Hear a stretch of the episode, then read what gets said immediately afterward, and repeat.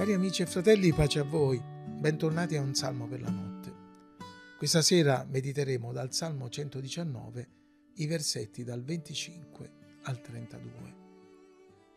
L'anima mia è avvilita nella polvere. Ravvivami secondo la tua parola. Ti ho confidato le mie vie e tu mi hai risposto. Insegnami i tuoi statuti. Fammi comprendere la via dei tuoi precetti e io mediterò sui tuoi prodigi. L'anima mia dal dolore si consuma in lacrime. Dammi sollievo con la tua parola.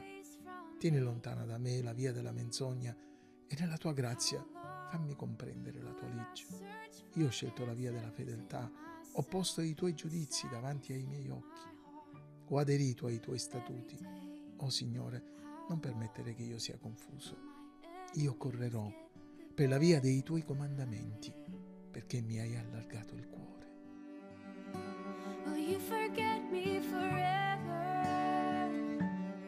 Avete mai sentito parlare del cuore d'atleta? Cominciamo col dire che non è una malattia, ma è una condizione che accade quando il cuore è sottoposto a un allenamento intenso e prolungato di resistenza e potenziamento. Questo stile di vita produce nel muscolo cardiaco svariati adattamenti fisiologici, aumentando i carichi di volume e pressione nel ventricolo sinistro e con il tempo determina un incremento della massa muscolare. Ovviamente la mia totale incompetenza in campo medico potrebbe avermi indotto a non essere impeccabile nella definizione, ma questo si sa, non è un podcast di medicina. Ciò che mi ha colpito è che un allenamento intensivo porta come conseguenza all'ingrandimento del cuore. Ed è qui che sono iniziate le mie riflessioni, perché lo Spirito Santo guida il salmista a scrivere, io correrò per la via dei tuoi comandamenti perché mi hai allargato il cuore. Sì, cari amici, risulta subito evidente che nella grazia le relazioni causa-effetto del mondo fisico sono stravolte. Non è perché io corro nell'obbedienza che il mio cuore si allarga, ma il fatto che Dio mi ha allargato il cuore mi mette in grado di correre nella via disegnata dalla sua parola. E qui può iniziare una lunga sequenza di cose che noi facciamo non perché sappiamo o possiamo o impariamo, ma perché la grazia ci mette in condizione di farle. Per esempio, noi siamo salvati perché crediamo, giusto? Ma è solo così? O non è accaduto prima qualcos'altro? Infatti, noi possiamo credere e crediamo perché Dio si è rivelato, perché la fede non viene dall'uomo, ma procede dall'udire la parola di Cristo. Inoltre, riflettiamo, quando noi amiamo Dio, quest'amore è musica delle nostre corde o non è forse il risultato della grazia? Come dice lo Spirito Santo?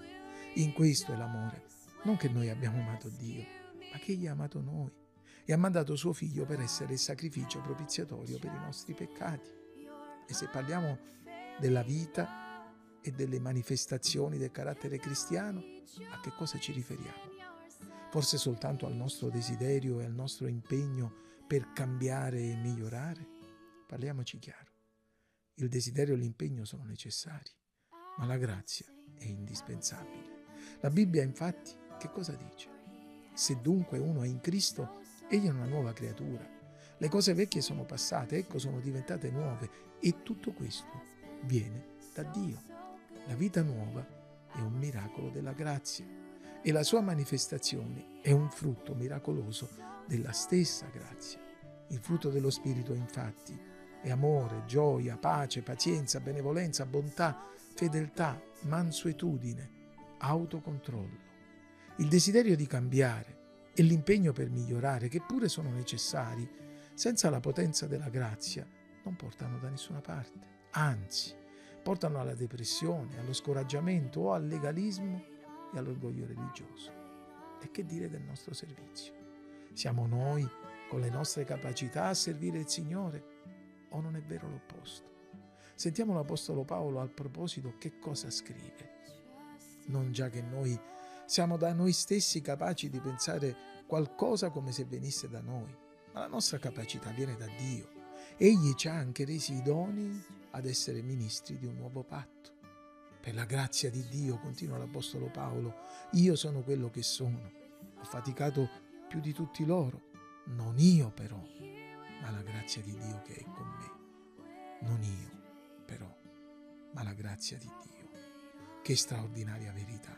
Che meravigliosa consolazione sapere che la nostra corsa e la nostra vittoria non dipendono dalla nostra natura e non si riducono all'espressione dei nostri desideri e della nostra volontà, ma si alimentano con la potenza della grazia che per definizione si manifesta nella nostra debolezza.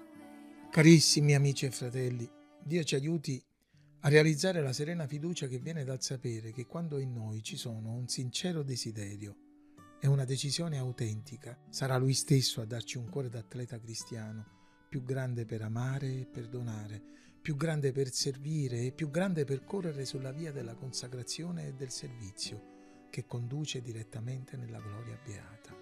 Con un cuore così grande, con una fiducia di questa natura, sarà concesso anche a noi di poter dire come l'Apostolo Paolo, ho combattuto il buon combattimento, ho finito la corsa, ho conservato la fede, ormai mi è riservata la corona di giustizia che il Signore, il giusto giudice, mi assegnerà in quel giorno, e non solo a me, ma anche a tutti quelli che avranno amato la sua apparizione.